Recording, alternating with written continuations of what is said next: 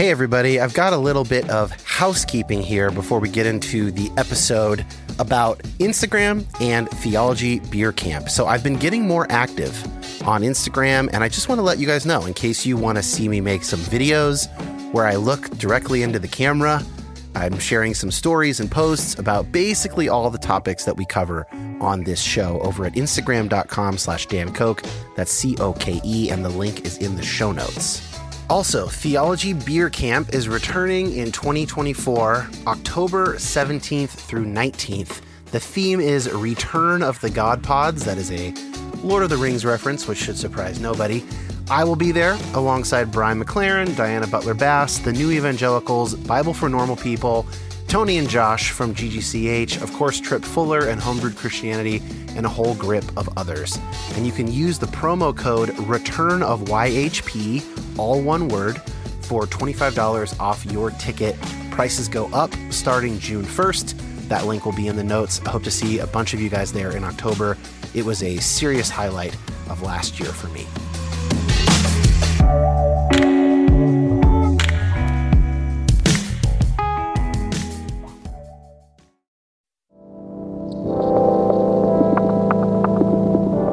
My name is Dan Koch. Like many of you, I've been on a complicated faith journey for a number of years now. And while I tend to find myself on the progressive side of Christianity, my goal is not to make liberal converts. I want this show to be a resource for Christians to my right and to my left, as well as former Christians and non religious folks. Anyone who finds themselves asking difficult questions about God, science, prayer, fate, suffering, evangelism, and more. So many of us have been given bad answers to those good questions, often by people with pure intentions. I want to say that you have permission to take both Christianity and the modern world very seriously. And I hope to facilitate that by introducing you to people seeking God across the Christian spectrum, engaging hard questions in a multitude of ways. Thanks for listening.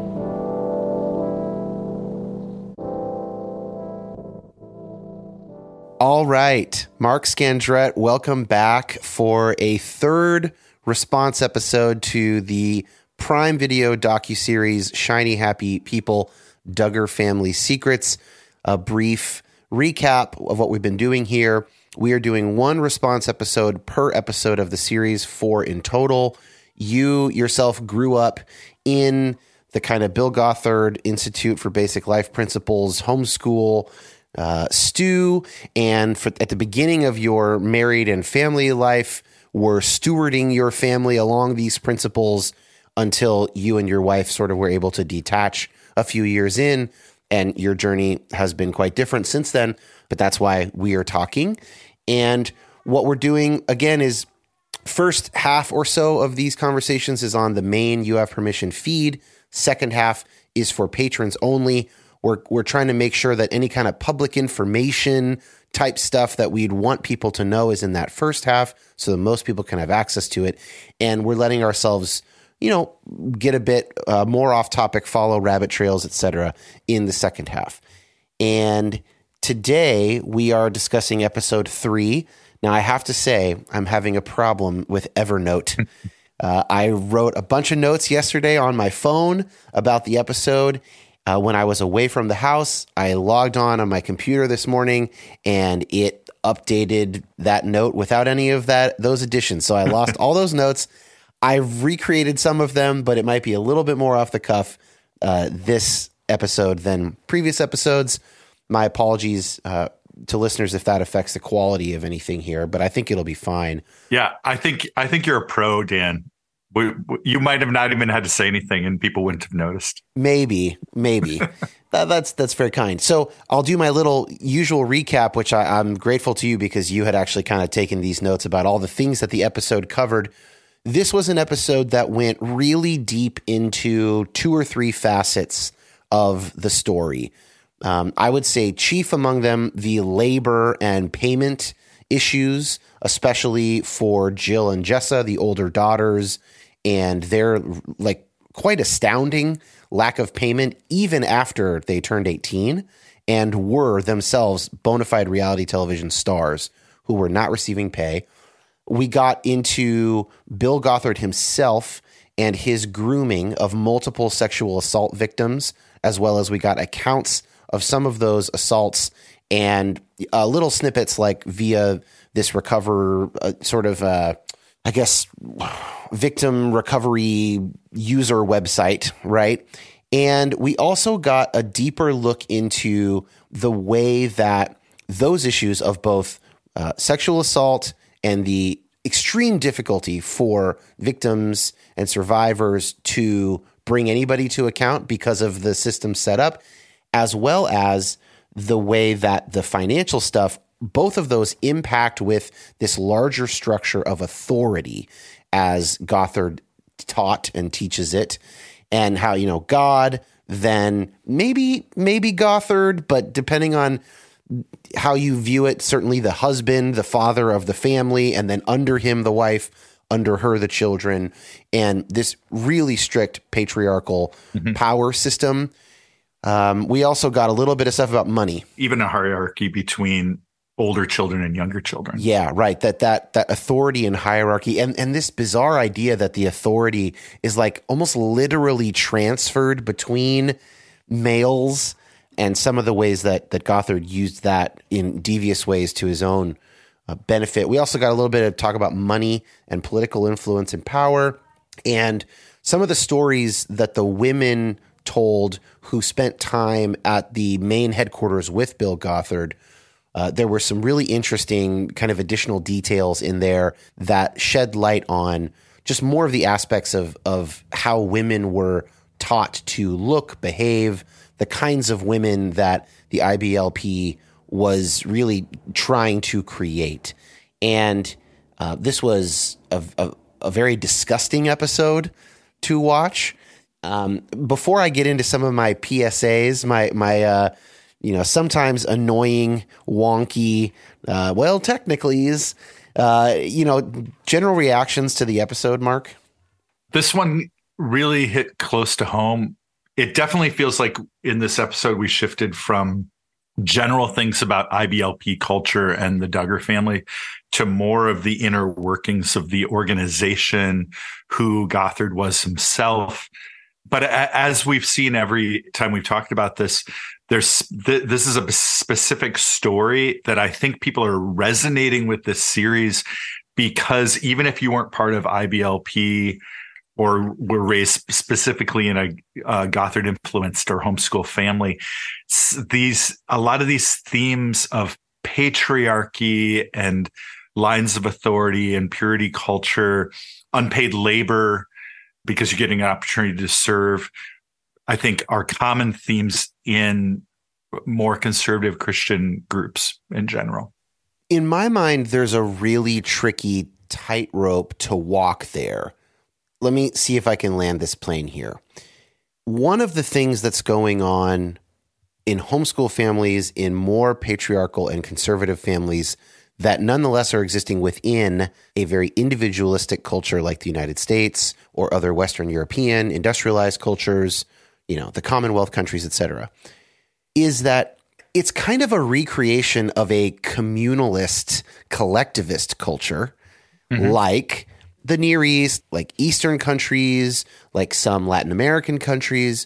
And what I'm trying to be careful in my own mind, and it's it's not an easy task, is to separate out, okay, what is potentially a legitimate vision for society based on collectivist principles versus what is like exploitation or probably exploitation in most instances or, or something to that effect where we'd actually really want the law involved, you know, kind of a situation. Mm-hmm. Because some of this stuff is like if you were to just describe all the behaviors, but then you said this is a family in southern Mexico, and you'd say the children begin labor for the family version, or if you say this is just a family in 1000 AD, mm-hmm. pre industrial revolution, you know, and they start helping out on the farm when they're six or seven and they get more and more tasks as they get older. Like in those contexts, some of this stuff would be not only normal, but even normative. This would mm-hmm. be what families do in difficult circumstances to survive economically to come together. There's like some footage of like how much could get done and talk about how much could get done in a day mm-hmm. or two because all hands on deck and you have all these hands. And you know, it's interesting because they're combining that with like Jill and Jessa not getting paid for being television stars, which those those things are related. They're also distinct from each other. Mm-hmm. And you know, there are child labor laws in this country. The, those laws are great. Like, it's just an issue of like one of the things that's important for me as a therapist when I have a client who is not from a Western culture either they're an immigrant or their parents are immigrants and they have a different cultural mindset imbued into them is to not assume all the norms of Western culture before doing therapy with them. It can damage their ability to make progress in therapy. I can end up being bigoted and sort of small minded and, you know, really doing a kind of white savior complex thing. So it's a really tricky, it's a, it's a tricky tightrope. I wonder if you felt any of that or if that resonates with you. You know, I, it hit me very personally because, uh, particularly around the labor stuff, I volunteered in a summer mission project when I was 13, 14, 15. And I was working eight to 10 hours a day. I went to these camps where we were being trained, and I had to wear uh, dress clothes in the hot, humid Minnesota summers. And wow, that felt very like you know the the proper dress almost like a mormon kind of right. you know uniform felt very out of sync for me with my western individualist culture and we see it i i think i i i perceived it as controlling but then I go to places even like the UK where every kid is expected to wear a school uniform. Yeah. In that society, there's a proper way of doing things. And so the meaning of things sometimes is contextual to the environment. I think that's true. Um, so so yeah, so when you're being when you're part of a subculture that has different norms than what you perceive as the dominant culture, it, it creates an otherness and has a, it has a spin on it or a charge on it that it might not if it was just how the dominant uh, culture might be. And and when when I in my intercultural relationships where I've encountered the same thing you have with therapy clients, I really have to run it through the you know they're like my friends in places like Bangladesh. It's a very hierarchical culture. Yeah. Let's just say that's maybe a traditional culture where there's either a patriarchy or a matriarchy. Mm-hmm. That's the order of society and it's and things are very clear and it's very it has order to it. And a lot of the western democratic experiment has been about radical freedom and individualism. And individualism isn't better than collectivism. Like there's there's some things about human flourishing that are more difficult to achieve yeah. in an individualist culture. We feel a lot of loneliness i think it might be close to an equal exchange of potential goods and dangers. Yeah, one thing that seems true to me is that collectivist cultures are worse at protecting individual victims. Mm-hmm. Right. And individualist cultures are better at raising the rights of every individual in the culture. Collectivist cultures seem a little bit better at instilling meaning, purpose, and structure in people's lives. Mm-hmm. But you get a bad patriarch and you're yeah. fucked, right? And so that's really that's the danger. And you know, frankly, I think it's probably above my pay grade to put like I, I mean I, I, resonate with what you're saying. There are there are costs and benefits to individualist cultures and collectivist cultures. I don't know whose job it is to sort of say if one's better than the other. When I'm doing therapy in a Western context in the United States with a client who lives in the United States, I feel like it's ethically viable for me to err on the side of individualism because mm-hmm. that's the culture in which they are living and and moving about. Now, if they are really embedded in a collectivist family or situation like that, then I would I probably would have to rethink that. I haven't had any of those clients yet. So far, all my clients have been living in a more atomized, you know, nuclear family type of a situation, and do want those sort of Western values for themselves. So that's been a little bit easier for me. But those are this is tricky stuff to navigate, and you you want to be careful to not do some sort of new kind of colonialism or imperialism in, in your mindset. Okay, that's that's really interesting stuff. I got a couple PSAs. These are my I'm doing these every episode, just kind of stuff that comes up that I think it's maybe worth shedding some research or scholarly light on. And I've got two for this week. The first one is around the term cult. And this is something that has really not made its way from scholarship into the mainstream. But religious scholars do not use the word cult anymore to describe cults or, or what we might consider to be cults. We call them new religious movements. So there already was a word cult in the scholarship world, which just means basically any religious group uh, is a cult. It's a small c. It's not a negative term. You know, so like if you're reading New Testament scholarship, they will talk about, you know, the early Christian cult, or they'll talk about the cult around Mithraism, or the cult around this Greek goddess, or, you know, whatever. Like cult just is a value neutral term to mean a religious group. So in the scholarship, we call them new religious movements if they are new. And this is done to avoid kind of tipping the scales. You know, scientists try to describe, not prescribe. That's not the job of, of a scientist, even a social scientist. Think about early Buddhism. And I choose Buddhism because it is a religion that most people in the West do not have any huge moral qualms about, right? We, we tend to think of Buddhism as having provided a lot of value. We think about mindfulness and meditation you know, nonviolence. And these people are walking around following this guy who renounced all his money and has these teachings about enlightenment. Imagine the first 40 years of that.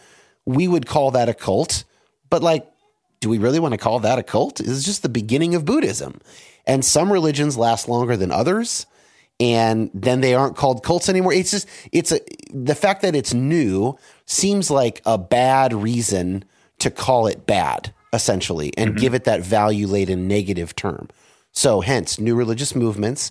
Now, if someone is purely anti religious, there's no problem here because they just think all religions are bad. So, if they're new or old, we should get rid of all of them and, you know, get a John Lennon Imagine tattoo or something like that. I'm being a little bit rude there. Sorry. As everybody know, who listens to this show knows, I am not anti religious. I am anti unhealthy religion and abusive religion.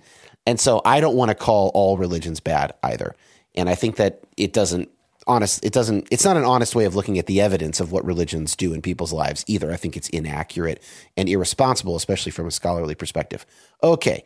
That's all my stuff on cult versus new religious movement. Any any interaction with that stuff? Cult sounds like culture and I think they're linguistically related. And so any group of people doing purposeful activities are going to be developing a common culture, yeah. ways of being together, rhythms, a set of vocabulary words that they use, uh, values they hold in common. You know, CrossFit is a is a cult. It's a culture. yeah, yeah. Uh, it's a culture. Yeah. Right. Any subcultural group or interests that a person might have, sailing, kayaking are two things I'm into, and they have their own set of how we dress and how we talk and right. how we spend our time and a code. So I like to think that religion, you know, as many people may know, comes from this w- word to bind, that we're longing for a shared understanding of reality. Is what I'm seeing and thinking in my head. Do, does anybody besides me see uh, see the same thing? Are we living in the same world? And so we are, I think it's just a human impulse to look, look to belong. And religion has been one, historically, has been one of those things. Probably increasingly in the West, it's our values around capitalism and consumption and individualism that are the framing beliefs and value structures well, and on the left, on the socio-political left, and I uh, moral progress. I think that's mm-hmm. taken a lot of the place there in terms of that's our the, the moral arc of the universe is long bends towards justice. That's a, almost like a Christ is crucified, Christ is risen. You know, whatever. Like one of those early. Yeah. That is like become kind of the the, the rallying cry and the foundational statement in a lot of ways for more secular progressives.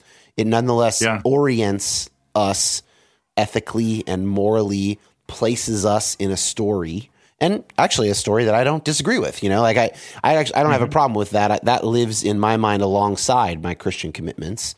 But you notice it when when the religious commitments are gone.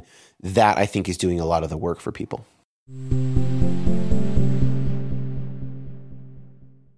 I was drawn to Bill Gothard's teaching because it did provide a um, an ordered way of life and a way to belong. Um, some common common aims or goals for me and my wife Lisa, and you know, you felt a, I felt a sense of particular kinship with other people who were trying to shape their lives in similar ways.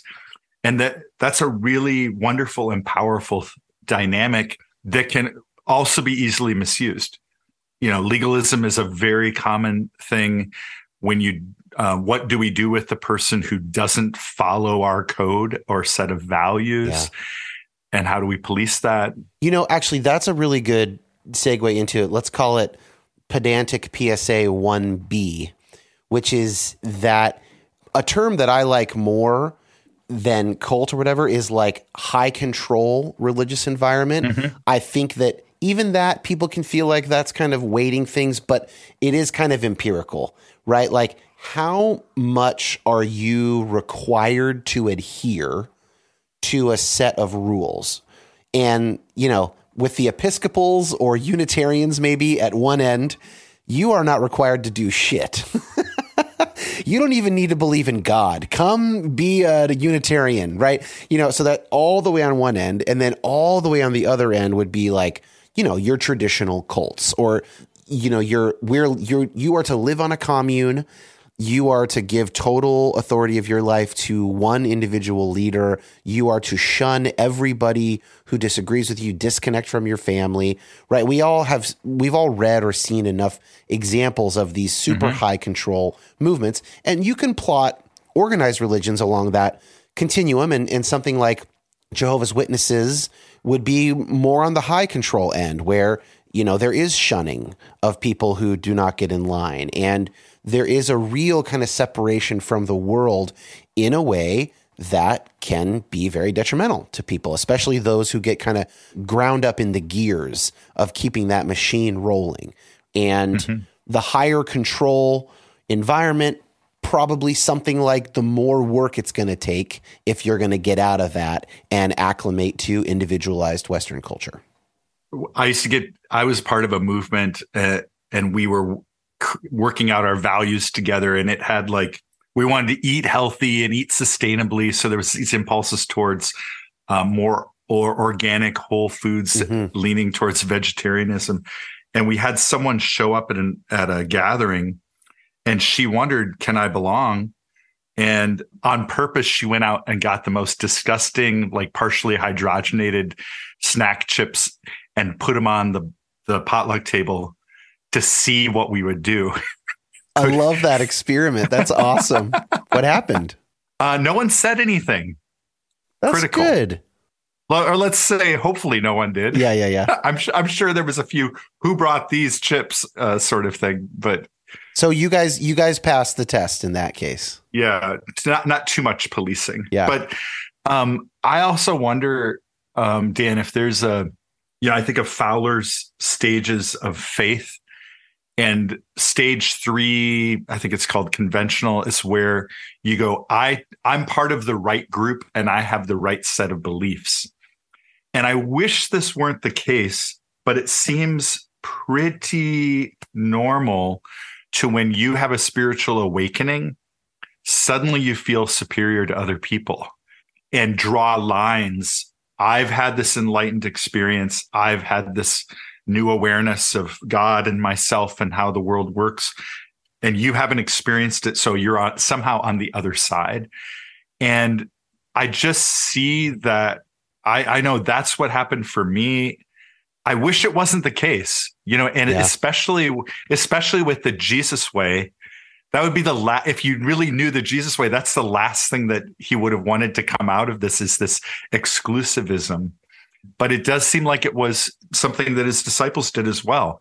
Uh, hey, should we stop that guy from healing people because exactly. he's not part of our group? I love that that stuff's in the Gospels. Like that's it's so great that that's in there for Jesus to respond to that in in the narrative, right? Because it's such a human tendency, and that's one of the examples in my mind where the gospel accounts get at something deeply psychologically true about yeah. people. And, yeah. And I think what's been for um, for myself and many people who have been on kind of an evolving journey of faith, one of the discrete shifts is from this posture of superiority and drawing lines to a bit more curiosity. Instead of going, mm-hmm. how are we different?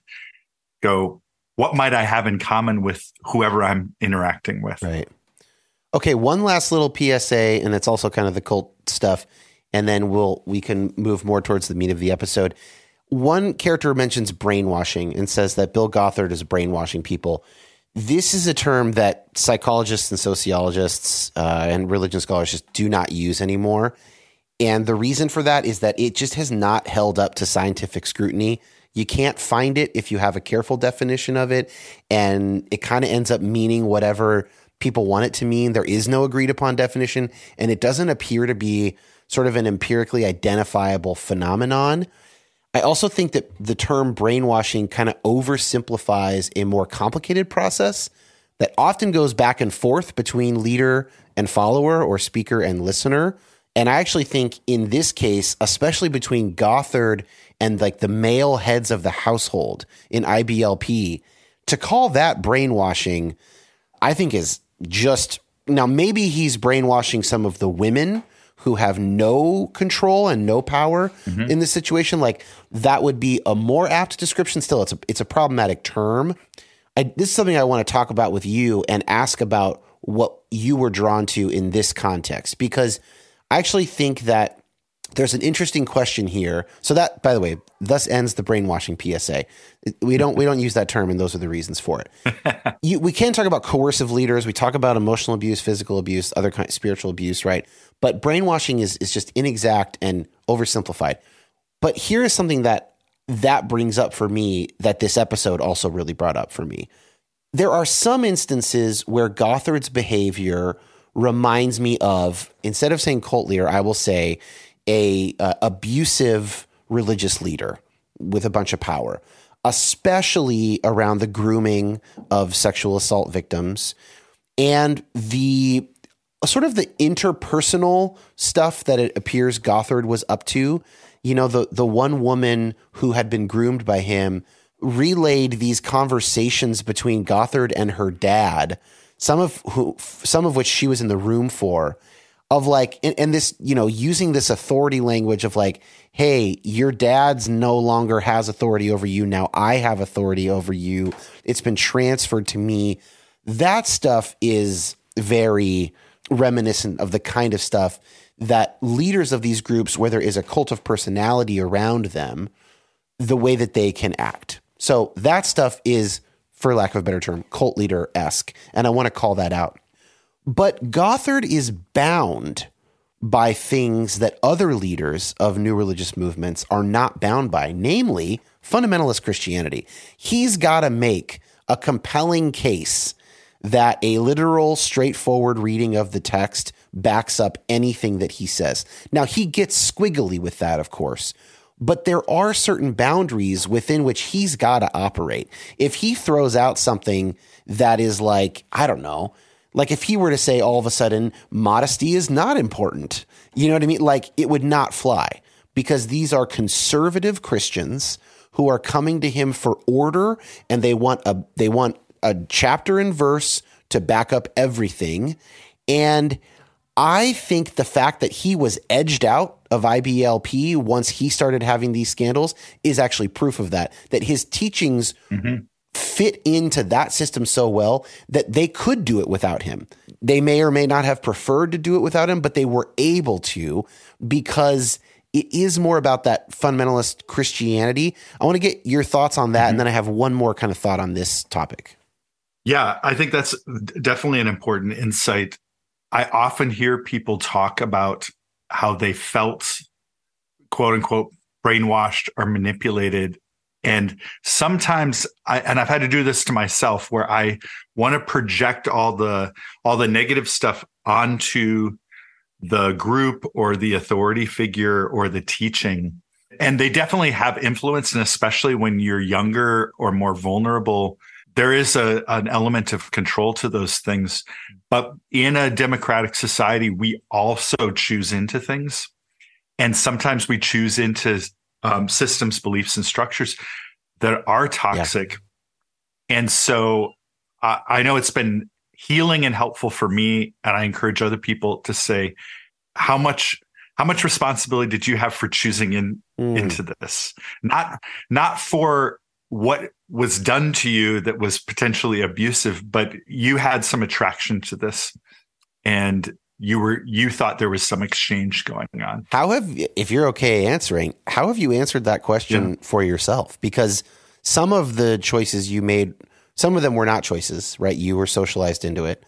And then some choices were made as an adult and when you as head of the household had plenty to gain in in the system. I'm not sure if you actually experienced it as gain, as power or whatever. I don't think we've talked about that. Yeah, if I was going to add a PSA, it would be about this. Let's hear it. And I noticed this both in uh, Shiny Happy People and in several other religious documentaries that have come out recently, the ones about Hillsong, right. etc. But I think it would apply across the board.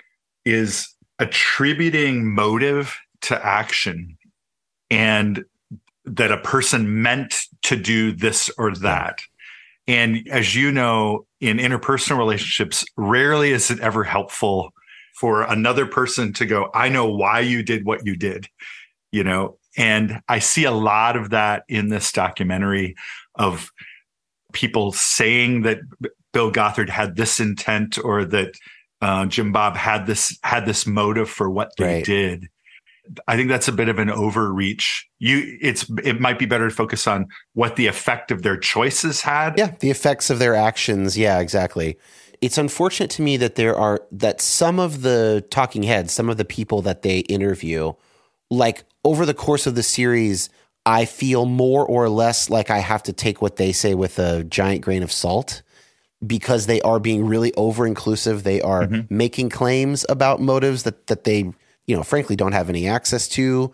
There, there are no records of people saying this was their motive, and so mm-hmm. they are assuming that they know motives. And then there are other people like Kristin Du Mez and and who are being really careful with their words. And when they come on screen, I'm like, oh, great, I'm in good hands here. And it it's a little bit annoying as a yeah. viewer to have to kind of keep controlling for that. I suppose that's just kind of the epistemological situation of living in the world. We have to do that. We are constantly discerning who to trust and, and to what degree and, and, and whatnot. But, you know, personally, I, as a accuracy obsessed person, I would like a little less heavy handed approach and a little bit more just the facts. I think that would also go to actually convince more conservative people of the issues here. I, I think to some degree, the intended audience for this documentary is people who are very skeptical of most religion and certainly conservative religion. Mm-hmm and they're they're a little bit playing to the crowd there. I think that there are plenty of absolutely destructive and disgusting and disqualifying things that they could discuss and sort of show documentation for without that over inclusivity and still get the point across. But I didn't make the film, you know, the series, whatever. It's not up to me. So when I watch it, I'm first noticing this is an interpretation yeah. of, of motive but the other way I want to I try and listen is that person is bearing witness to the emotional impact of their experience. Exactly. That's true. And and most of the people here it is really tough because they are survivors of abuse. Almost every yeah. one of those people giving interviews other than the scholars like like Kristin Mez mm-hmm. who they interview for you know for for that angle, right? So, yeah. okay. Well, here's the other side of that issue of you know whether Gothard really is one of these you know cult leader types. other than those examples, and I, I'm not a scholar of his life, I don't know what other scandals and stuff there might be, but just from the just from the content of the show, other than the stuff about the grooming and the sort of person to person abuses of power that he certainly did, most of the stuff from Gothard, I think of him less as a cult leader and more as a salesman. Mm. And he is selling something that especially the men in the audience desperately, desperately want to buy. And I think that's a really different lens, and I think a more accurate lens for most of this stuff. And to place it all on Gothard's shoulders, I think is actually to let the the, the people in the audience kind of off the hook. And I don't mean I'm not saying that to kind of point the finger at you, Mark, for having been involved in it. I think you've been I think you've been honest about that. But I wondered what you thought about that, either just from watching it or your own experience in the community. Do you think that, that I'm onto something? Yeah, well, I'll just say from direct experience, there was, uh, and many people have had this where you go the first night to the Gothard seminar and it's a little weird and you're like, why am I here? And then you're like, okay, he's saying some things that sound wise. Oh, and now it's getting a little more, a little more specific in in some ways, I think what Gothard was doing was taking beliefs or values that are like held by many people and creating structures and spaces of belonging where those those beliefs or values are actually enforced and so it hits the ground in a concrete way so yeah. many people you know believe in a male authority patriarchal structure but to kind of ritualize it takes it to a different level than just having it be a free floating idea. Yeah, the government is not going to turn America back, quote unquote, big air quotes, to, you know, something more like the theocracy that conservative American Christians mm-hmm. imagine mm-hmm. it and are constantly told by their own leaders that it was right? Yeah. The government's not going to do that. So our option is basically to turn our families and our little local communities into that or, or give ourselves it's like the benedict option at yeah. a local level 25 years before that book came out the rod dreher book that was such a you know big talking point for a couple years there so gothard's saying here is like step by step practically concretely in the real world how your family and maybe a community of families in your area mm-hmm can live out God's plan in a way that your local officials are never going to help you do.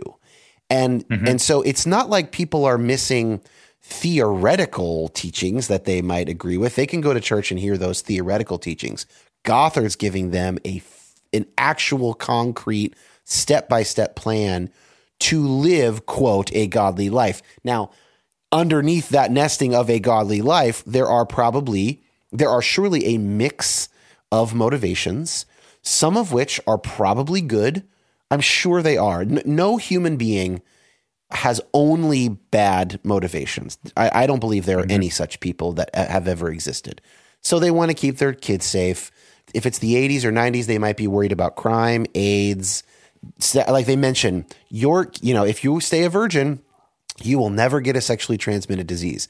Now, mm-hmm. it just kind of depends on what. I guess if you if you would never kiss before your wedding night, that's probably true. But there are other things you can and, engage and in. And if you're never get, a victim of of sexual trauma, well, exactly. If you're never a victim of sexual assault or rape, right? Exactly. So, uh, but like, yeah. So he gives that concrete stuff, and that is the difference, and therein lies the power. But I got to say this. I keep forgetting to bring this up. I meant to bring it up episode one. My dad was a therapist from, uh, I guess, 1982 or so for 40, 50 years. And th- they had an anecdote, him and his colleagues. They were all Christians and they often saw Christian clients, although they were regular therapists, like marriage family therapists or licensed psychologists. And they would say Gothard would come to town and then they would they would like almost mark their calendars for 6 weeks out. And they would start getting calls from families that tried the Gothard system, it didn't work, mm-hmm. and they needed to consult a therapist. Mm-hmm. And I think that that also gets at this point of it was concrete. And where else can you go for concrete plans? You can go to a therapist. Like that's one of the things that we have. And, Yeah. you know, I do a lot of very concrete sort of behavior planning, goal planning, sort of what's going to happen this week. What are we moving toward? We really do dig our fingers into the soil, so to speak, because that is what people need a lot of times. Mm-hmm. How do I stop this destructive pattern? How do I build this productive pattern? What is going on here? How do we change our communication style? You know, you do often need practical help. Therapy is very expensive, of course. There are other barriers to other kinds of, of practical help. And here is this one stop shop for a whole system. It's a fucking incredible product if you can sell it well. Too bad it doesn't work. Uh, but man, you could you can make a lot of money selling that and get a lot of power. Well, and I think, you know, speaking to Bill Gothard in particular, I would say on my subjective experience, and I've talked to other people, the teachings were were the most compelling part, Not him. Yeah. not him. So you'd go, yeah, it's kind of weird that he's so Mhm. old and has never been married and it feigns being an expert in marriage and family. Yeah. He doesn't seem like a guy who has very much fun. Why does he always wear those blue uh, IBM suits and the red tie? hmm Th- This is all kind of some of the people, the insiders are a little bit awkward. Like, so you're picking up on this, but you know, I don't think this is, exclusive to religious uh, teachings, but whenever somebody presents a this could help make your life better, we wonder maybe maybe they're right Right. and I'll I'll try it. And we're we're in search of some guidance like that. Absolutely. Okay, Mark, we need to transition into our second Patreon half. Uh, anything to get in under the public, you know, deadline here? I mean, there's a lot there's a lot left to to get to for sure. One one other thing may, that this documentary ha- has in common with a lot of other exposés is that we're going to find out that there's some mismanagement of money. Yeah. We're going to find out that there's some sexual impropriety Yep. And we're going to find out that there's some kind of abuse of power or authority. Yeah. And it's funny how we're so surprised. Can you believe it? And it's like if you get a hundred human beings together, Yeah. someone's going to have some abuse of their power. Something uh, not helpful sexually is going to happen Yeah. And and someone's going to rob the kitty or someone's not going to get paid and another person paid better. Yeah. and so i just think we need to get over being shocked or surprised by this.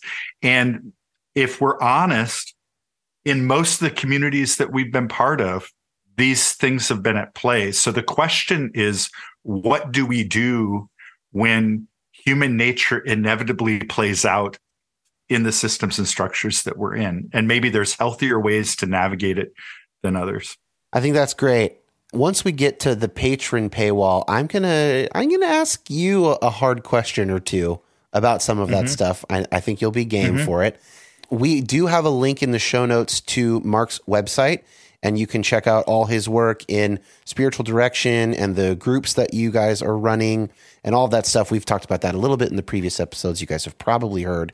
And if you want to join the Patreon and get access to the second half of this and the other Shiny Happy People episodes or response episodes, you go to patreon.com slash Dan Coke. That link is in the show notes. It's $5 a month. It includes access to at least two exclusive episodes per month, Facebook group membership, which is for patrons only, and ad free and usually slightly extended episodes, uh, versions of the main feed episodes. Okay, patrons, we will see you on the other side.